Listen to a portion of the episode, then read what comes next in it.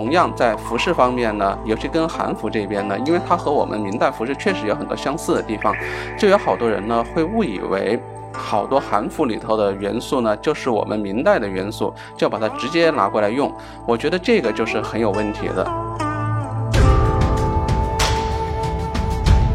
我相信呢，中国古代的这种设计啊。啊，它还是非常有生命力的。那现在我们用的少，其实更多的是因为我们对它们了解的少，而不是说呢，我们传统的这种美学的东西呢，它过时了，或者是没有生命力，只是我们对它了解的不多。所以我相信呢，我们未来的话呢，可能通过不断的这个探索，我们能够把很多传统的优秀的一些文化元素，能够重新的让它回归到我们的生活中来。就我们不但是一个现代人，我们同时还是一个现代的中国人。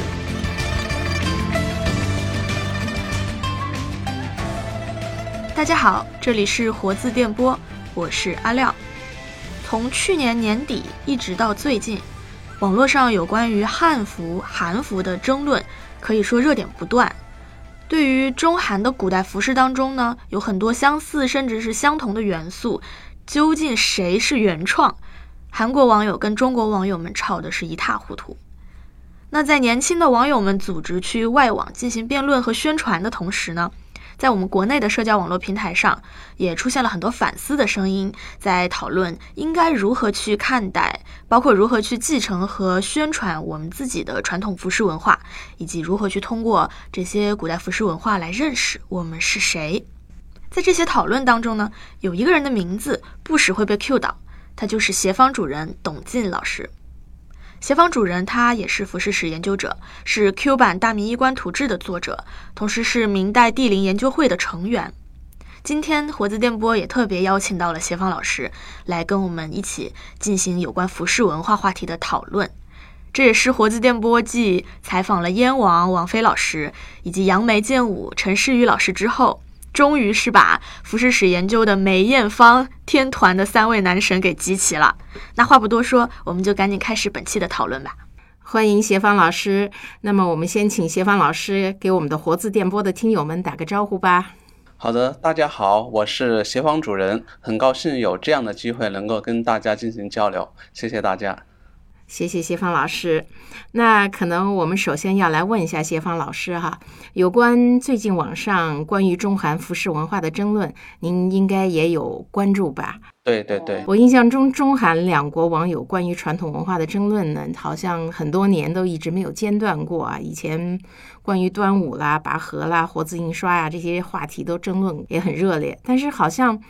像这次关于服饰文化争吵的持续这么久，而且那个还引发了在外网上的这个争论呐，呃，形成骂战啊，还是首次。那么我就挺想知道，就是您怎么来看待这次服饰文化这个争论呢？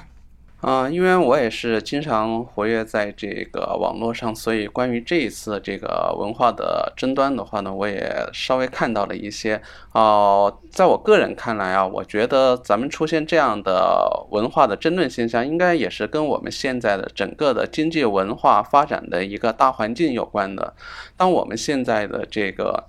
经济实力和文化实力不断提升之后，我觉得我们要重新的来塑造，或者说。啊，找回我们的文化自信，所以就会带在这个对外文化交流方面呢，就格外的关注一点。那关于这个我们这一次关于服饰的一个争论呢？我觉得也是，大家对于传统文化的很多细节开始留意到了。嗯嗯，这种争论的话呢，我觉得是在目前来说呢，它是一个比较正常的现象，因为我们还是需要找回我们的一些文化记忆，大家也需要通过在这个寻找记忆的过程中间来提高自己对文化的。认同感以及树立我们自己的一个民族文化的自信。嗯，不过在这个过程中间呢，我还是注意到了，就是关于这个文化的一些争论，它其实是还是跟一些知识的对于知识的一些理解还是有关系的。嗯，所以我觉得可能在我们通过这个文化的这个争论，它争吵不是我们的目的，那目的呢是希望我们通过争论探讨的一个过程中间呢。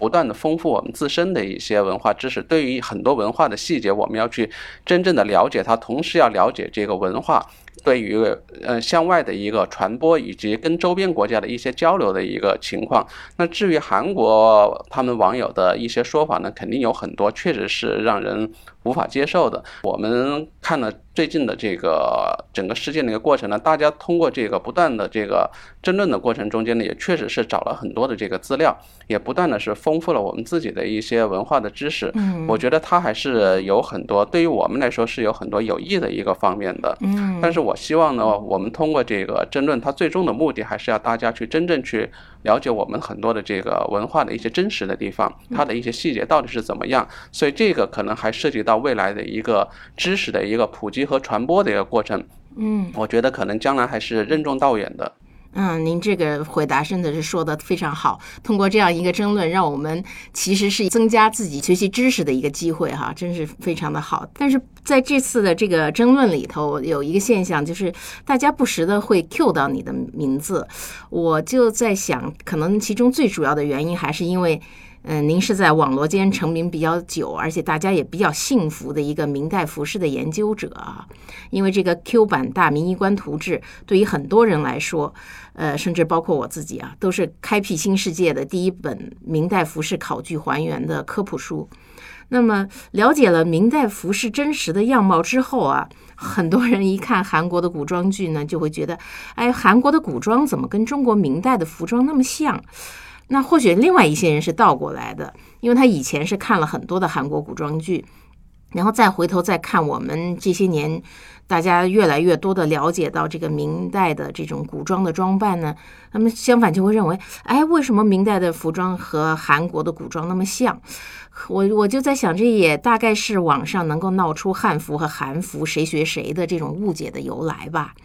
那么很多人都觉得呢，在这种时候呢，找到您这样的专家，才能说得清楚这当中到底是怎么回事儿。我就想问问您，您觉得我们应该怎么避免这种误解的更多的出现呢？呃，确实是这样的，就是由于这个韩国从地缘和政治上都跟我们这个中国是比较靠近一点的，所以呃，从那个。近一点来说吧，就从那个元代之后，元明清三代都跟中国这边的文化的交流是非常密切的。像这个从服饰上来说啊，自元代开始呢。朝鲜半岛的服饰就一直是借鉴了我们中原的一些服装的一些特色啊，包括元代的蒙古的一些服饰的特点，然后包括后来像明代的一些服饰，这些我们中国的这些服饰元素呢，都不断的传入到朝鲜半岛，所以呢才会形成这个服饰上有很大的一个相似性啊。这也是近几年呢，大家通过对于传统服饰的关注呢，也开始注意到了这些相似的一个地方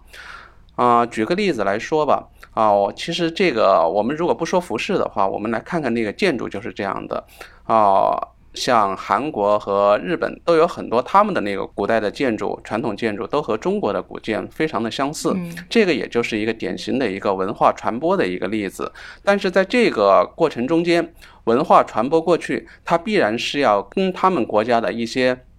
本土的风俗习惯、自身的审美，甚至还跟他们的那个气候和地理环境，以及人们的起居方式是要结合到一起的。那结合之后呢，它会要发展出更适合他们的一个特点。所以说呢，我们会发现。啊，就拿这个韩服和我们的这个传统服饰比较来说呢，他们既有相似的地方，但是也有很多明显的不同。这个是跟他们的一些生活的起居方式，跟他们的那个整个环境是有关系的。所以，当我们的文化元素传播到周边国家的时候呢，它必然是要经过他们自身的一些改造，然后发展出他们自己的一些特色。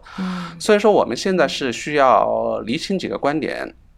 一个呢，是我们要了解这个文化传播的这个客观事实的存在。嗯，就像其他周边的国家呢，他们可能基于自身的一个文化自信的一个因素吧，可能他们是有意无意的会要淡化或者忽略这个文化传播的这个现象。所以说，我们首先是要肯定这个客观事实的存在。嗯，那第二点就是我们前面提到的，就文化传播过去之后，它还是要经过他们本民族的。本土的一些改造，就像佛教传入到中国，也经过了我们中国的一些改造是一样的。所以说呢，我们不能把周边国家所受到我们中国文化影响的一些一些一些文化产物，把它视作为是原原本本的保存了中国文化的真面目等等等等。这个我们之前就有网上就有过这样的言论，就说要看唐朝就要去日 日本，然后要看明朝去韩国。然后就像刚才说的，好像说那个唐代建筑啊什么的，就就就把日本所有的建筑都认为是唐代的一个建筑的那个典范。然后呢，我们现在就有好多国内做这个仿古建筑呢，就是这样的，就明显的把日本的一些建筑形式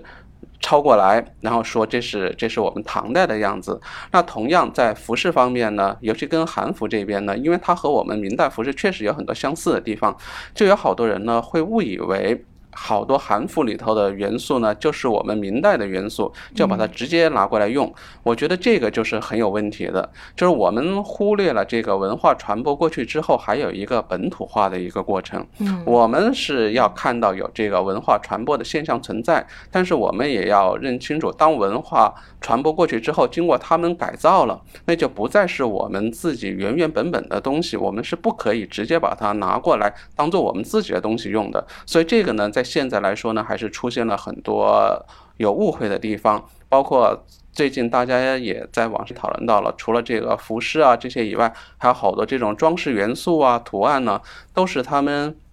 日本、韩国自己发展出来的一些特色的东西，但好，我们的设计师呢就直接把它拿过来用了，这个呢其实就会形成了很多这种这种新的误解出现。所以我觉得可能还是我们前面说到的，我们通过这一现象呢是要不断的来提高我们自己的一些文化的一个知识的积累，那这样呢我们才能够避免一个是。对于这个文化传播的认识不会发生一个错误的理解。第二个就是关于我们如何来借鉴这些传统元素，尤其是不同国家的这个传统元素，我们要有一定的甄别的一个能力。所以我觉得吧，还是我们应该通过我们发现的这些相似或者不像，然后来了解它背后的真更深层次的一个文化的原因。啊，还是要多多的来提高我们自己的一个文化知识的一个积累。嗯。那听完您刚才的这个介绍，我就觉得，其实我们完全可以用一种更开放、宽容的心态来看待周中国和周边国家的这种文化上的影响和交流。哈，其实要从服饰史和时尚史的角度来说，东亚各国在时尚上相互影响也是经常的事儿，对吧？嗯。就像前几天啊，因为元宵节，咱们中国国家博物馆又展出了这个明宪宗元宵行乐图，里面所描画的明代的宫廷中，无论这个男女啊，下身他们的裙子都是鼓蓬蓬的。呃，这就让我想起来，我一直印象很深的就是我们中国古代文化的研究专家孟辉老师曾经写过一篇很有趣的文章，叫《满朝朱子贵，皆如好思家》。他写的就是那个时候的明代宫廷里啊，也流行起一种很奇怪的时尚，就是无论男女都喜欢在裙子啊、外袍啊底下加一个裙撑，让下身的衣裙呢完完全都变得鼓蓬蓬的，就好像欧洲贵妇裙子里边加裙裙撑的那种效果一样。那孟辉就说呢，这个时尚就是受到了朝鲜的这种时尚的影响。而且这种裙撑呢，最好用的、最高级的，就是从朝鲜进口的。我印象中，不知道我记没记对哈，好像是用马尾巴的毛编织的那个裙撑，好像这样比较硬挺。所以呢，那会儿就是一时间，好像这个明代的宫廷里头的官员里边，在上朝的时候，你就会看见个个都穿的鼓蓬蓬的，就像是那个飘里边的郝思嘉一样。这就是他那个标题“满朝朱子贵，皆入郝思家”的由来。对对对，嗯，这个场景确实很，我们现在想象起来很滑稽，很有喜感。嗯，那么其实就是，呃，这个现象你肯定也是关注到的。那么类似这种周围国家，呃，相互影响的这种时尚，您您还知道有其他的例子吗？您刚才提到这个例子，确实是我们这个典籍上是有记载的，它是出现在成化时期的一个叫马尾裙的一个裙称啊。当时呢，我们中国的文献里头确实记载，就是说啊，当时流行穿这种非常庞大的这个用马尾编织的衬裙。然后呢，那些就是当时的商家呢，向大家来说呢，说这个是来自于朝鲜国，是朝鲜国的一个流行物品啊。但是通过对于呃。朝鲜和中国的这个文献的梳理呢，好像在朝鲜半岛上呢，当时没有发现有这个马尾裙流行的一个记载，就是推测这个马尾裙呢，它是不是很有可能呢？本来也是在我们中国既有的这个裙撑的这个基础上发展出来的一个用更新、更硬挺的一个。材料来制作的一个新的一个新款的一个衬裙，但是商家可能为了让它推广起来更有噱头，所以就说它是从那个朝鲜半岛传过来的。这个好像在我们的古代和现代的很多这个商人的那啊那个经商的一些理念中呢，会经常出现这样的现象。不过这个呢，确实也说明了一个时尚流行，大家也是非常愿意接受这种舶来品，还是和我们现在的这个消费理念有。有点相似，就是大家追求这种新鲜的、奇异的一些东西，而且最好它是从域外传过来的，这样可能给人更有一种啊，让人觉得会有更有一种新鲜感或者优越感。那这样的时尚的一个变化呢？可能在中国的历史上会出现有很多，但是这种跨国的一个时尚的交流呢，可能相对来说会偏少一点，因为这个时尚的传播呢，它需要克服很多这个不利因素，一个是这个这个路途遥远、环境的一个隔绝，然后时尚传播还有一个时间的一个有效性，所以说目前来说呢，这种跨国的时尚流行可能不是很多啊，但是呢。随着这个文化的交流呢，确实有很多这种经典的一些款式是会向不同国家一个传播的。比如说，我们唐代的时候，我们的唐代的一些服饰曾经一直传播到了那个日本。然后，就像刚才提到的，像啊，我们中国元代的还有明代的一些服饰的元素呢，也传播到了朝鲜半岛。啊，我相信在我们。呃，传入到周边国家的时候呢，它可能也是作为一种时尚的一个流行品，然后传播过去的，然后成为了他们的一些经典款式。嗯，所以这些呢，可能在我们这个服饰历史中来说呢，都是一些比较有趣的一些亮点。这个呢，大家如果感兴趣的话呢，也可以更多的来挖掘一下这方面的资料，然后来梳理出更多的例子。嗯，听完你介绍，我觉得真的是非常有意思的一个事例。就我觉得也增加了我们对呃历史，包括服饰文化它的流行的一些新的认识哈。嗯，其实中国历史这么悠久，几千年的这个服饰文化的发展呢，肯定也是丰富而多变的。正因为如此呢，可能我们对于传统服饰的认识呢，也需要过程，需要像你们这样的研究者不断的提供新的扎实的研究，也需要就是更多的面对大众的知识普及，那么一般这种文化的常识呢，才能慢慢的建立起来。但是呢，过去这个服饰史的知识啊普及不够，那我们大部分人对自己国家古装的认识。其实多半都是来自或戏曲呀，或者仕女画呀，或者民间的年画呀，呃，包括我自己的经验也是这样哈。所以呢，我就还记得，就是我十几年前吧，第一次看见孟辉的那本潘金莲的发型的书里头，他就写到潘金莲的形象的时候，说潘金莲的形象就像一个倒金字塔形，因为她头上是一个圆锥形的一个笛髻，就是一个。圆锥形的一个发冠哈，然后那个上衣呢是一个比较短小的，但是下摆比较宽松的短上衣，下摆嗯是那种撒得很开的裙子。然后听她这个描述，我就完全是震惊的，觉得这个形象好像也太奇怪了吧，跟我这常识里认知的这个呃明代的这种女子的形象好像差异也太大了。那后来，直到就是看到你的 Q 版大明衣冠图志的时候，看你画的那些女性的那个嗯衣着的形象，我才发现，哦，原来是所所谓的倒金字塔形，并不是那么的奇怪，原来也是这么可爱、这么美的。所以，其实就是说，对于古代的这种服饰的这种形象啊，光凭我们的想象，肯定是想象不出来的。那么我也很好奇哈，在您在进入这个古代服饰研究领域的时候，您最早的时候有没有经历过这种像我这样这样的一种状态呢？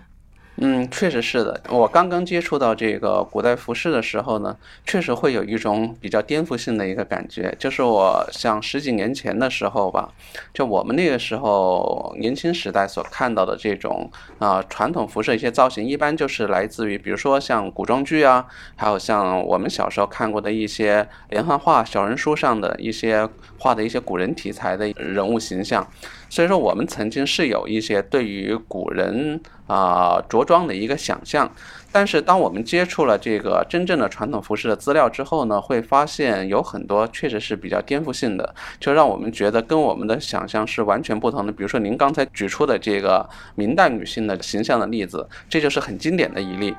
啊，就我们过去想象的明代的女性呢，可能就像我们仕女画中看到的那样，就比较修长、窈窕、纤细。然后可能是上衣下裙，然后把裙子扎在衣服的外面，身上还有很长的一个飘带，非常的飘逸的样子。但这个形象呢，确实是和我们所见到的出土的服饰实物和明代的写实的画像，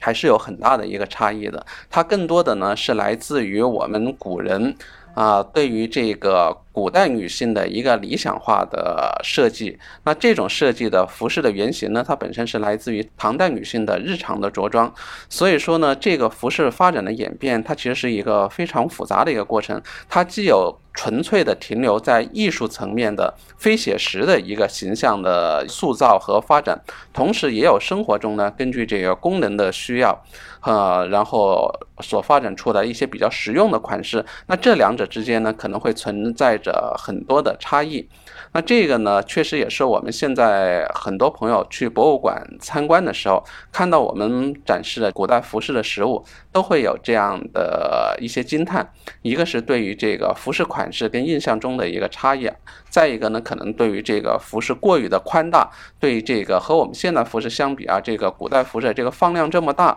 有些难以理解。那这些呢，啊，都是正常的。也就是说，我们也是希望呢，通过对于这个传统服饰的一些知识的普及和传播，让大家能够更多的了解到我们中国古代服饰的一些真实的一个样貌，同时呢，也能够了解这种真实样貌所承载的一些传统美学，啊，这些可能对于我们现代人的一些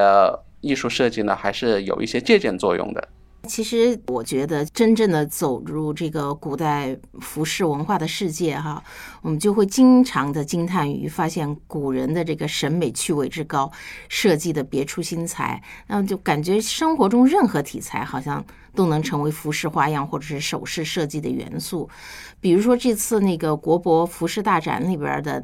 嗯，那一套大家都会在谈论的，就是把一套房产直接戴在头上的这个。贵妇的金头面，然后据说那个佩戴的复原图是您画的，对吧？是是，大家都很都会都会觉得很奇怪哈，说这种整套的亭台楼阁竟然可以成为一套经典的、引人瞩目的美丽的首饰，这样在今天我就觉得很多设计师都是想象不到的。那这种例子还有很多，呃，包括就是什么呃什么满池胶啊，类似就是好像一整个池塘也可以成为一个首饰的纹样什么的，嗯，那就是这。这些古物，呃，这样的例子，您还知道有多少？而且，就说这些设计能给我们今天的设计师的设计会带来什么启发和灵感呢？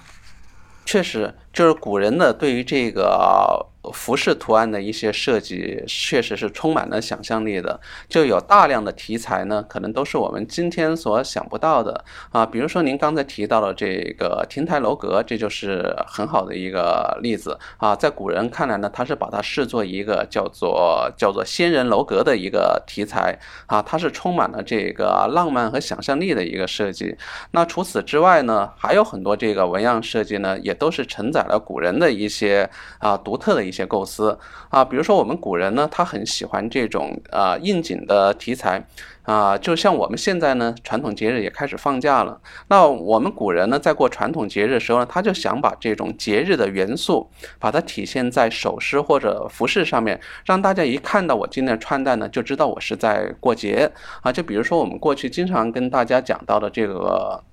传统的这个节日的一些。元素，比如我们刚刚过完春节，那像明朝人呢，他在过年的时候呢，新年所使用的纹样呢，就是大吉葫芦。那葫芦呢，谐音福禄。然后到了元宵节的时候呢，因为对于传统来说，元宵节是个赏灯的一个灯节，所以呢，他就把灯笼的那个图案用在了首饰和服饰上，成为灯锦。那这之后呢，很多传统节日都有相应的图案。那比如说，甚至到了像清明节，那清明节我们现在可能就只知道有这个上坟啊，但是在古人来说呢，除了这个扫墓之外，它还有一个比较重要的活动，就是女性呢，她要荡秋千，所以呢，就把这个秋千侍女呢，作为了一个清明节的一个应节的图案，用在服饰或者首饰上。那像端午呢，端午节的有五毒，然后像七夕的时候呢，我们现在很多年轻人喜欢过七夕嘛，那古人在明朝人在过七夕的时候呢，就把牛郎织女也用作了这个服饰首饰的一个图案。那像中秋还有玉兔，像重阳有菊花，所以种种这些图案呢，他们都跟了都跟这个节日是紧密联系在一起的。这样其实对于我们现在来说呢，也是一个很好的借鉴，因为我们发现现在的传统节日呢，好像它的一些呃文化内容啊减少了。我们现在过传统节日，可能有些节日呢，就仅仅是停留在吃的上面，比如说就吃元宵啊。或者吃月饼啊，吃粽子啊，然后就好像没有其他的一些文化的一些享受在内，它就不像古人我们在过节的时候能够穿上专门的一个过节的服饰。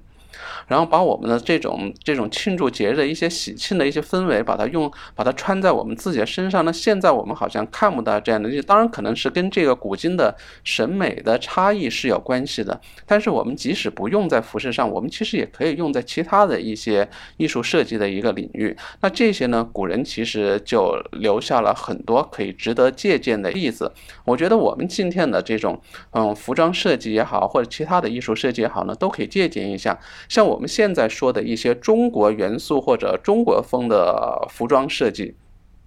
好像更多的就是把我们已知的一些常见的图案，比如像龙啊、凤啊、牡丹啊这些元素进行一个特别生硬的组合堆砌，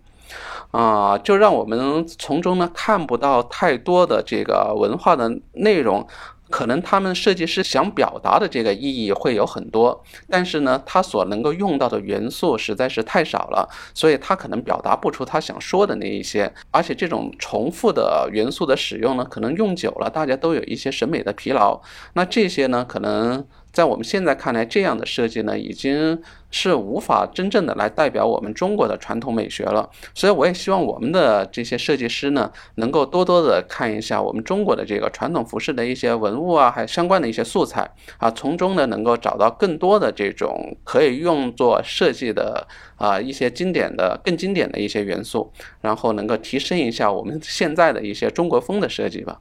就是感觉古人生活要比我们今天要更讲究，而且古人在这种艺术设计上好像是更加大胆，还是毫无禁忌的。没错，没错。因为我记得，就是明代的首饰是戒指还是什么，它甚至可以用一个字来做戒指，比如说是一个心字，哈。没错，明代男性他也戴戒指。那有一些官员呢，他出他出土的那个那个金戒指上呢，它有两个字。用忍耐两个字，然后这个可能就是跟他在官场中间的所经历的很多有关，这也是给自己的一个提示，相当于把这种小的那个座右铭，尤其这种看上去特别无奈的一些一些这种这种这种提示呢，把它用在了这个首饰上，把它用作对自己的一个提醒吧。我觉得这些都是很有意思的一个例子。就古人他不像我们所想象的那么死板，他其实他也有很多很活的一些设计的一些想法的。我觉得这些真的是我们现在都可以多了解一下。对，也需要我们今天的设计师多学习一点这个我们古代文化的知识，就其实能找到无穷的这种灵感哈。对对，我觉得好像您在这方面一直试图在努力哈，因为我看见您那个微博里好像就有一条，就是你你用那个清代披风的那个蓝底金色松鹤纹样的那个花纹，然后把它简化了，然后 P 图就是。好像建议可以用到现代设计，比如说是一个卫衣的一个设计，你做了个效果图，结果看好多人说啊，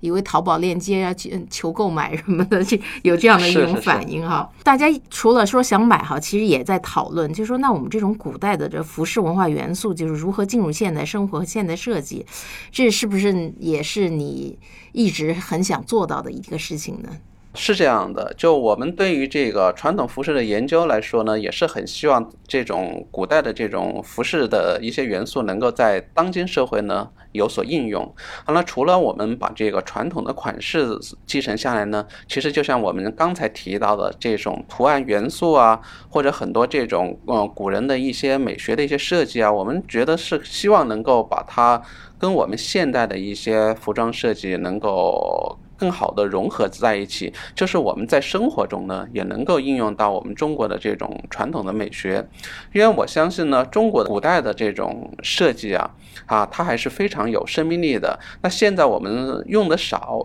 其实更多的是因为我们对他们了解的少，而不是说呢，我们传统的这种美学的东西呢，它过时了，或者是没有生命力，只是我们对它了解的不多。所以我呢，啊，基于自己呢，对于这个传统素材的一些。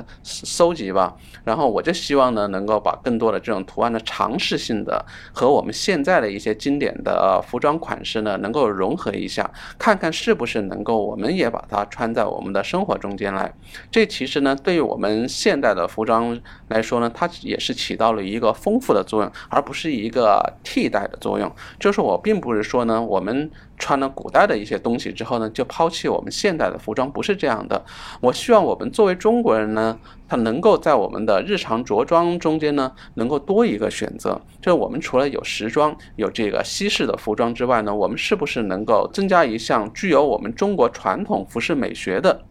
一些服装款式，哪怕只是它的一些图案，所以说呢，我个人呢，因为我不是做这个服装设计的，我就是起到一个抛砖引玉的一个作用。我希望用我自己做的这些简单的一些事例呢，能够吸引到其他的专业的设计师来关注这个问题。啊，我也希望将来在我自己买的衣服上面呢，能够看到很多更漂亮的这种传统元素在内。那我很好奇哈，按理说在微博上你也是一个呃大 V 了，就你经常会发其实是给别人灵感的这样一些东西，那有没有有人应用啊，或者是直接来找你合作呢？目前好像也没有说这个合作，但是有不少的这个设计师呢，可能也会来。找我一起来探讨一下，就比如说有没有哪些更合适的一些元素，我也是会很愿意的提供给他们的，因为我觉得很多这种素材本身也就是要加大一个分享的一个力度，这也就是为什么我也一直是活跃在这个网络上的原因。我是希望把更多的这种啊传统的素材呢，能够让更多人接触到，这样呢他们才能够真正的应用起来啊。所以我也是希望，如果将来有机会的话，有这样的合作，那当然是再好不过了。说到这个古代服饰在今天的应用，哈，嗯，我们在今天其实越来越多的看到是喜欢穿汉服的年轻人是越来越多了。基本上在北京的故宫博物馆里头，每天都像在开这个汉服的大趴一样，就是年轻人都会穿到汉服到里面去拍照哈。但是我们在里边看到的，嗯，就很多类型的汉服，比如说有些人喜欢穿轻装。啊，有些人呢喜欢穿明代的装扮，有些人喜欢穿唐代的，有些人喜欢宋代的，甚至还有汉代的哈。所以呢，就我就会想起来，就网络上我看见经常有人会这么提问，就是说，那到底什么是汉服啊？是唐代的呀？是宋代的？是明代的呀？还是什么？那您是怎么看待这个问题的呢？啊，确实是这个汉服运动十多年以来，大家可能有很多一些争论的一些点，比如说这个到底选择哪一个朝代的服饰作为我们参考的对象，或者说我们继承的这个对象，那这个呢，大家是一直比较有争论的。我们到底是采用哪个朝代的这个服饰的那个形制来作为我们现在的一个传统服饰的样板呢？但实际上呢，我们如果真正来看待服饰史的一个发发展过程的话呢，我们会发现一点，就是我们这个服饰啊，它是积累的一个过程。尤其我们到了这个明代，我们可以说，明代的这个服装呢，它有一个特点，叫做集历代之大成，就是我们很多这个传统的一些经典样式，我们在明代服饰上都能够看到。那比如说呢，皇帝的冕服，它是萌芽于先秦时期，然后是定制于东汉，然后历代相沿，同时呢，每个朝代都有自己的一个发展变化，最后一直延续到了明代。那像官员的这个朝服，它也是秦汉时期出现的，然后也被继承到了明代。那女性礼服的这个大衫霞帔，如果说它的源头的话呢，那它就是唐代女性的一个着装。那像官员的乌纱帽和圆领袍，这个也是明初的时候按照唐代男子的斧头圆领的装束呢重新设计出来的。那像宫服的展角斧头大袖圆领袍呢，这又是那个唐代的斧头圆领经过了宋元的发展而出现的一个有特色的一个形制，也被明代给继承下来。那甚至像元。元代的一些服装款式，因为很适合马上活动，具有它的一个实用性，所以明朝人仍然也把它继承了下来。那我们就可以看到，历朝历代的这个服饰的经典款呢。都被继承到了这个明代服饰中间，那所以说这其实是给了我们现在的人的一个提示吧，就是我们不要孤立的去看待这种传统服饰的款式。那我们现在如果回过头，像刚才我们说的来看明代服饰的话呢，我们发现它可能也是一个大杂烩。那怎么每个朝代的服饰都有呢？但是你会发现，尽管它是继承了各个朝代的一些经典服装款式，但它并不会显得很乱。它不是说我我喜欢穿我就穿一个唐代款式的，你喜欢穿你就穿一个宋代款式，然后大家啊同时出现在一个场合里头，那不是这样的。所以说，古人呢对这个还是有明确区分。比如说刚才提到的，像我们继承了这个来自于先秦的、来自于秦汉的这种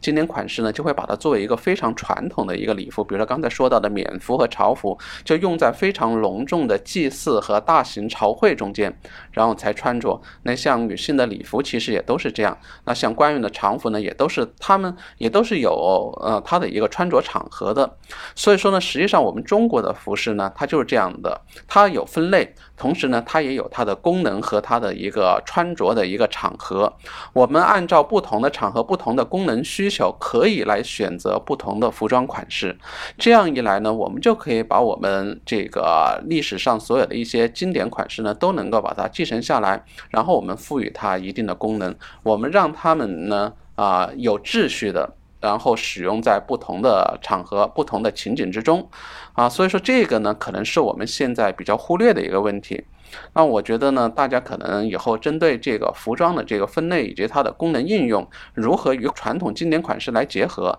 还是可以多做一些更深入的探讨的。说到这个，我我突然有一个问题，我很好奇哈，就是，呃，您进入这个。古代服饰文化研究的时候，你为什么就对明代那么感兴趣呢？从自己刚开始接触啊，去刚刚去了解它、学习它的时候呢，就会发现明代呢是除了清代以外呢，距离我们相对比较近的一个朝代，所以它留下的实物和文献资料都是非常丰富的。但是尽管如此吧，像十多年前那会儿的时候呢，还没有对。明代的这个服饰这些资料呢，有过非常系统的一个梳理啊，所以我当时呢就觉得，呃，我们应该是也啊留存的这个资料最丰富的时代呢，来先进行一个研究，由近及远，因为更多的、更丰富的资料能够梳理出呢很多有价值的、有用的一些信息，然后。再往前呢，相对来说资料就缺乏了。但是我们通过梳理之后时代的一些资料呢，是能够反推出很多前代的一些缺失的信息的。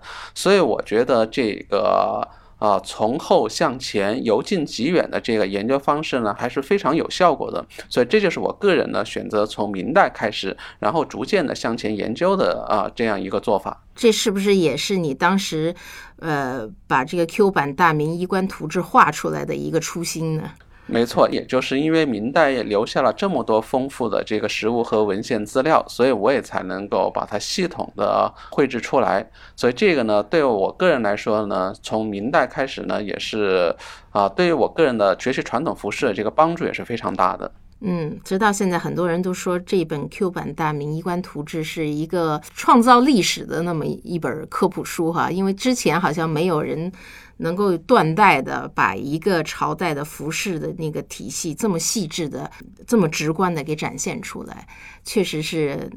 呃功莫大焉。这这个也只是个人的一个尝试，后来也是机缘巧合把它做成了这个出版物，然后出版的时候又 从头又全部画了一遍，就推翻了很多的一些初稿。那因为这个也是十多年前所。创作的一套作品，那到今天来看的话呢，里头问题还是有不少，所以将来呢，我可能还是要把这这套作品呢，然后重新的绘制过，然后把很多这种错误的地方呢，要进行一个修改订正，希望未来呢，也能够继续给大家提供一啊，作为一个参考资料呢，能够给大家一点小小的帮助。啊，那我们还挺期待这本修订版的书尽快能够面世的。谢谢我，我要努力。要我们要催更的，谢谢谢谢。嗯，那您自己研究考证了那么多古代的服饰，你自己会很想去穿它吗？那如果穿的时候，你您穿的这种呃服饰和我们一般人穿的这个普通的这个汉服会有什么不一样吗？啊，我自己虽然是研究这个传统服饰的，但说起来也比较惭愧的，就是我自己其实还没有 置办这么一套这样的服装，因为，呃，我也是属于比较宅的那种，宅家看书的那种类型，不怎么参与各种活动，所以呢。可能也就没有这方面的需求，但是我自己来说呢，还是非常喜欢的。而且像前面刚才我们提到，我也是希望呢，把这种传统元素应用到一些现代的着装上呢。啊，也是我个人的有一些实际的一些需求，比如说有时候出去参加一些活动、上节目也好啊，或者做讲座也好，在有些场合中间呢，可能如果说直接穿特别传统的服饰呢，在目前来说呢，可能还不是特别合适。那我就希望呢，能够有一些啊改良的或者经过再设计的一些啊时装类型的一个款式，能够。它又有传统的元素，然后又与我们现在的这种着装习惯呢，啊，没有太大的冲突，所以我也希望能有一些这样折中改良的一些啊时装类的产品。所以这个呢，目前还没有看到特别合适的，但我也也是希望通过大家的努力呢，我们既有这种啊比较正式一点的这种传统款式的服饰，也能有一些这个能够在日常生活中使用的带有传统元素或者传统特色的一些啊服装。这个也是我一直以来的一个期待。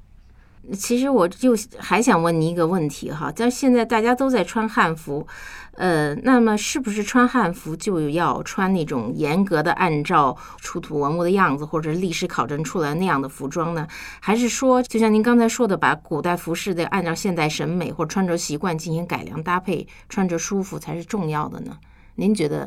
啊，其实这个呢，就跟我们前面所提到的那个明代服饰及历代之大成的那个问题呢，是有一定的联系的。当我们现在说到这个传统服饰的时候呢，很多人会提出一个反对意见，就说一个是它穿着起来比较累赘，然后它好像也不太适合我们的这个日常生活。就好多人经常提出这样的反驳，比如说我们穿这个传统样式的服饰，你怎么骑自行车呀？你怎么挤公交车呀？你弄脏了怎么办呢？你怎么去参加这个体育活动啊？所以说呢，这可能是大家的一个误解，就是我们可能看多了这个啊韩国的韩服、日本的和服，可能我们总觉得这个传统服饰可能就只有那么一两款，就。就女性一个固定款式，男性一个固定款式。你比如我们大家普通人一想象说这个让我们穿上传统服饰的话，一想象就我们要是穿着那个和服，你确实你怎么踩自行车呀？你怎么 去去参加你的这个体育活动啊？但是我们却忽视了我们中国的这个古代服饰的这个形制，其实是非常的丰富的。那古人他也要骑马呀，他也要打仗啊，他也要下田劳作呀，并不是说所有的人他就每天是在朝堂之上，然后坐在那儿不动的。所以我们刚才就说了，不同的这个场合以及不同的这个功能需求的情况下呢，会有不同的那个款式可供我们来选择。这就是我们中国传统服饰的一个优势，我们的那个款式太多了，它既有那个非常合体的一个穿着的，呃，非常方便你活动的，它也有一些呢能够看让你看上去非常端庄稳重的。这就是我们现在所需要面对的一个问题，就是我们有这么多的不同的这个。场合了，那我们如何来选择我们的着装？那其实像我们说的这个时装、西装呢，它也会根据这个不同的场合有它的一个款式的一个选择。所以我觉得我们现在可能就是说要更多的对于我们传统服饰增加一些了解，嗯，然后更多的呢把这种传统的一些不同的一个款式呢来作为我们现在的一个参考借鉴，然后我们才能够知道在什么场合我们应该选择什么。款式什么形制的这一款服装来穿着，这样才不会产生我们好多的这种误解，认为我们这个传统元素就好像是没有生命力了，就不适合现在在穿着了。所以我觉得还是大家应该多增加一些这方面的一个知识的一个了解和传播吧。其实我们现在好多人说的古装哈。大部分可能受影视剧的了解，但是影视剧也体现着普通人的这种认知上的误解哈，就是我们经常其实看见的都是礼服，嗯，但其实像这种，比如说皇帝皇后的这种礼服，如果真的是按这个实物来复原的话，那个是不是穿着是非常不舒服和非常麻烦的呀？就皇帝皇后不可能整天都穿着那样的那样的礼服吧？确实，确实，就像您说的一样啊，那种真正的那个大礼服，在过去来说呢，帝后她不但不是经常穿，她甚至也不会一整天都穿着，只有在行礼的一些关键环节中间呢，她才会更换上这一套比较繁琐的这个礼服啊。这种礼服呢，它体现的实际上是对于传统的一个继承，就是把这个实际上是把我们自己的历史呢厚重的历史给穿在了身上。所以说它的那个配件也非常的多，非常的繁琐啊，人啊穿着这样一身礼服呢是非常难受的。但是呢，它的视觉效果却是非常好，尤其特别适合那种古人的一些重大的、隆重的一些场合、一些礼仪活动中间是非常适合穿那样的服装，看上去还是比较有气场的。但是确实是它不是作为一个生活装束整天来穿着，所以这就是我们刚才提到的，根据场合来选择我们不同的这种服装款式，就有。些呢，可能只是在你行礼的一个过程中间短暂的穿一下，然后有些呢，可能是你在过节的时候啊，在参加社交活动的时候来穿着。那不同的这种需求呢，咱们就选择不同的服饰就好了。那你有没有具体的例子哈？就是说古代的什么样的服装，它其实是很舒服的，嗯，比较适合现代穿着的呢？那比如说我们像明朝的这个男性。明代的士人阶层的男性呢，他日常所穿的这种道袍，它就是一个直领大襟式的，也就是我们说的这种交领式的一个很宽大的一个袍子。那像这样的款式呢，其实还真的是非常适合我们这种宅家的这个人士来穿着。它具有非常强的一个舒适性，就是可以把它作为一种休闲装，在我们个人的这种闲暇的时间呢，我们来穿着，或者在休息的时候来穿着了，我觉得还是比较合适的。就像我。我们在家穿的这个睡袍是一样的，所以我觉得有很多这种款式，我们在现代生活中呢，如果愿意去体验一下，或者是尝试一下呢，可能就能够找到这个非常适合我们现代穿着的一个服装款式。那其实如果多了解一些，也就不至于说好多男性一穿明代的服饰，就美国人都穿的跟那东厂公公一样啊。啊，确实还是应该是有很多的一个选择性的。其实那个说到现在，我可能要讲到一个比较稍微严肃一点的那个话题啊，因为我看见就是你去年在这个国家公祭日的时候发了一条微博，我觉得看了还蛮感动的。你当时是这么写的：说国家的强大，文化不能缺席。既然自己专注的是传统服饰领域，但希望和大家一起通过追寻中国人的形象记忆，让我们曾经拥有的美好。能回到当代国人的生活中来，并不是排除了中国元素的才叫世界性。未来的我们可以更像自己。这段话我觉得有点像是你对自己所专注的事业做的一个宣言。那么现在就是越来越多的年轻人呢，都嗯越来越热爱自己国家的文化，越来越愿意在自己的文化里去寻找自己。那您说的这个未来，我们可以更像自己。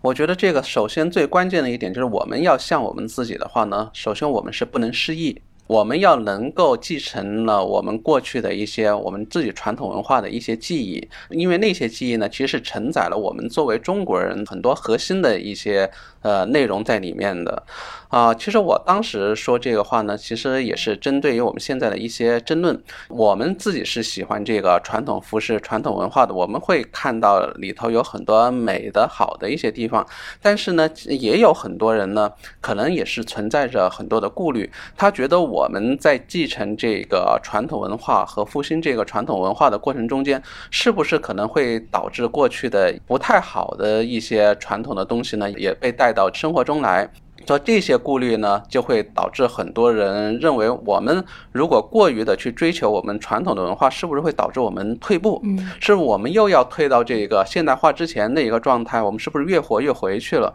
其实我觉得不应该去这样的理解，就是我们现在所认为的所谓的一个呃一个世界性或者所谓的一个现代化，好像本身都是排除了中国元素的东西，只有那个西方的。啊啊，然后现代文明的，好像好像才叫做一个世界性的，才代表了我们现代社会的一个东西。但是我们却忽略了很多西方的一些，比如说我们说到这个我们现在的时装，它来自于西方服饰，那本身呢，它其实也是西方的传统服饰逐渐向现代发展的一个产物。嗯，那我们中国呢？可能就缺乏了这么一个时期，就是把我们很多传统的东西呢，如何让它走向一个现代化的一个过程。我们可能是中间有一个断档，那我们现在要做的呢，其实就是要把我们的这种传统的记忆呢，给它找回来。我相信我们。呃，中国呢有很多这种传统美学的东西，它并不是说它只能停留在博物馆里头。我相信它还是会具有一定的生命力的。那我们如何去让它重新焕发这种生命力呢？这就是我们需要现在每个人去思考、去探讨、去尝试的。啊，所以我相信呢，我们未来的话呢，可能通过不断的这个探索，我们能够把很多传统的优秀的一些文化元素，能够重新的让它回归到我们的生活中来。就我们。不但是一个现代人，我们同时还是一个现代的中国人，所以这就是我个人的一个想法。嗯，您说的非常好。好那么，其实我就。到现在就很想问问您现在的工作的状况哈，因为我们就是除了 Q 版大明衣冠图志之后呢，就是其实大部分人不是特别了解您的工作哈，只是经常在微博上看见您热心在网络上给大家普及一些中国古代服饰文化的各种知识啊，然后似乎好像看到您和一些博物馆和文化机构也在合作，那您能具体的跟我们介绍一下，您其实现在都在呃主要进行一些什么样的工作呢？因为我个人实际上本身也是属于自由职业了，嗯，现在来说也没有一个非常具体的一个工作，但是。呃，这几年来说呢，确实有很多这个博物馆和文化机构呢，啊，如果会涉及到一些这个跟传统服饰有关的一些文化项目的时候呢，也会来找我合作，我也是非常愿意的啊。而我现在大部分的一些时间精力呢，可能也还是在做一些这个文化普及和传播的一些工作，尤其主要是利用这个网络的平台，还有平时自己要写一些稿件这些。好，其实我还是很愿意跟相关的这种机构有多一些这样的合作机会，我希望能够把我们。博物馆和所收藏的这些很多这个优秀的传统的一些。文文化相关的，比如说这种文物啊，或者很多东西呢，能够通过我和像我一样的这些朋友们呢，把它进行一些普及性的工作呢，让更多人来了解。就像我们前面所一直提到的，我们要让我们这种传统的元素要回归到我们现代生活中来，要让我们的很多的设计师能够自如的来运用我们的这种传统的一些美学的东西，都需要有一些人呢，能够把这种博物馆里的这些丰富的馆藏呢。能够用更更加轻松和直观的方式呢，让更多的人能够了解到。所以我希望我之后呢，也能够在这方面呢，再多做一些努力，希望也能够对大家能有更多的帮助。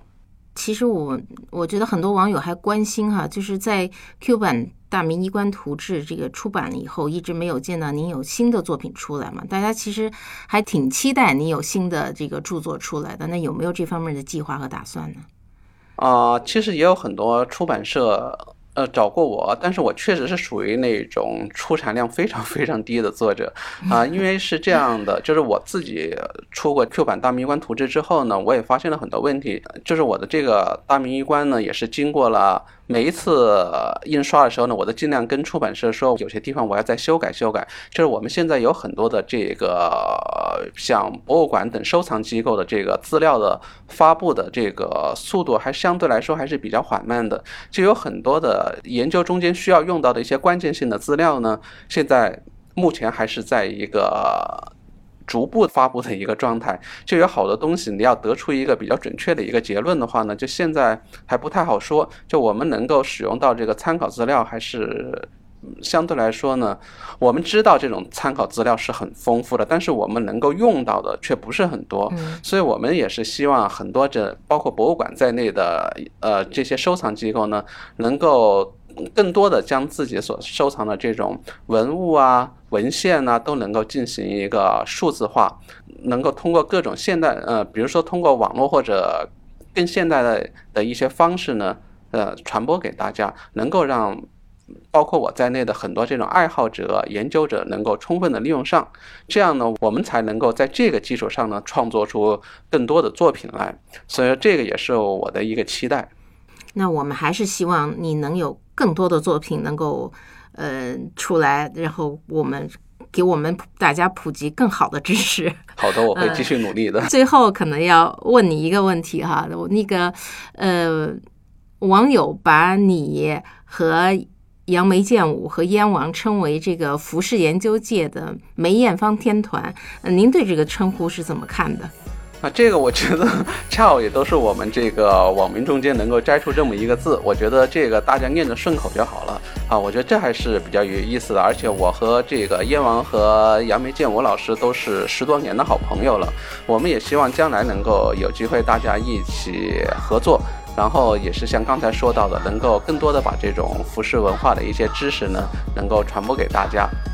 嗯，希望能更多看见你们合作出更好的成果来。好的，那今天非常感谢谢芳老师能够做客我们的活字点播，希望以后有机会我们还能探讨更多的问题。谢谢你。好的，谢谢，谢谢。